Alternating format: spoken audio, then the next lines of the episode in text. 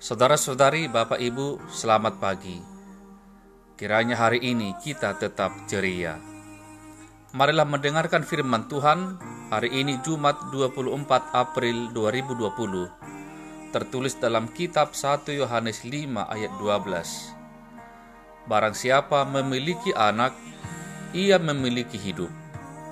Barang siapa tidak memiliki anak, ia tidak memiliki hidup. Demikian firman Tuhan. Saudara-saudari, perhatian utama Yohanes adalah kesaksian yang mengarah pada pengakuan bahwa Yesus adalah Tuhan. Para penulis Injil lainnya tidak pernah berusaha meyakinkan bahwa Yesus adalah pembuat mujizat atau seorang yang sangat saleh hingga patut diteladani, atau mengatakan bahwa Yesus ajaib ia melakukan banyak mujizat. Itu bukanlah poin utama. Kesaksian Yohanes di sini bukanlah pada apa yang ia lakukan, melainkan siapakah dia. Alkitab jelas menyatakan bahwa Yesus adalah Allah yang turun ke dunia dalam rupa manusia. Allah telah memberi kesaksian tentang Kristus. Kesaksian itu adalah bahwa Allah telah mengaruniakan hidup kekal di dalam Yesus. Bila kita hidup di dalam Yesus, yaitu anak itu sendiri, itulah bukti bahwa kita memiliki hidup yang kekal. Barang siapa memiliki anak, yaitu Yesus, ia memiliki hidup.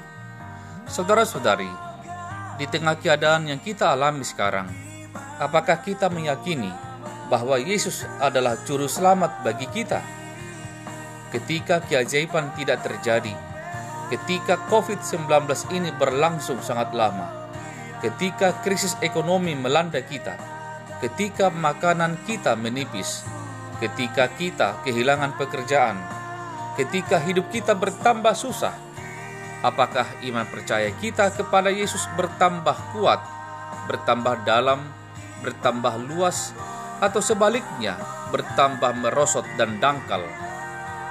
Ingatlah, poin utama iman kita bukanlah pada apa mukjizat yang terjadi dalam hidup kita, melainkan siapakah Yesus di dalam hidup kita.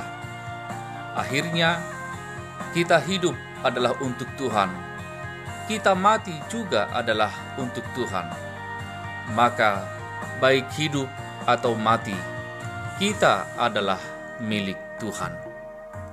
Barang siapa yang tetap percaya dan menerima Yesus adalah Allah, maka dia akan beroleh kehidupan, yaitu kehidupan kekal.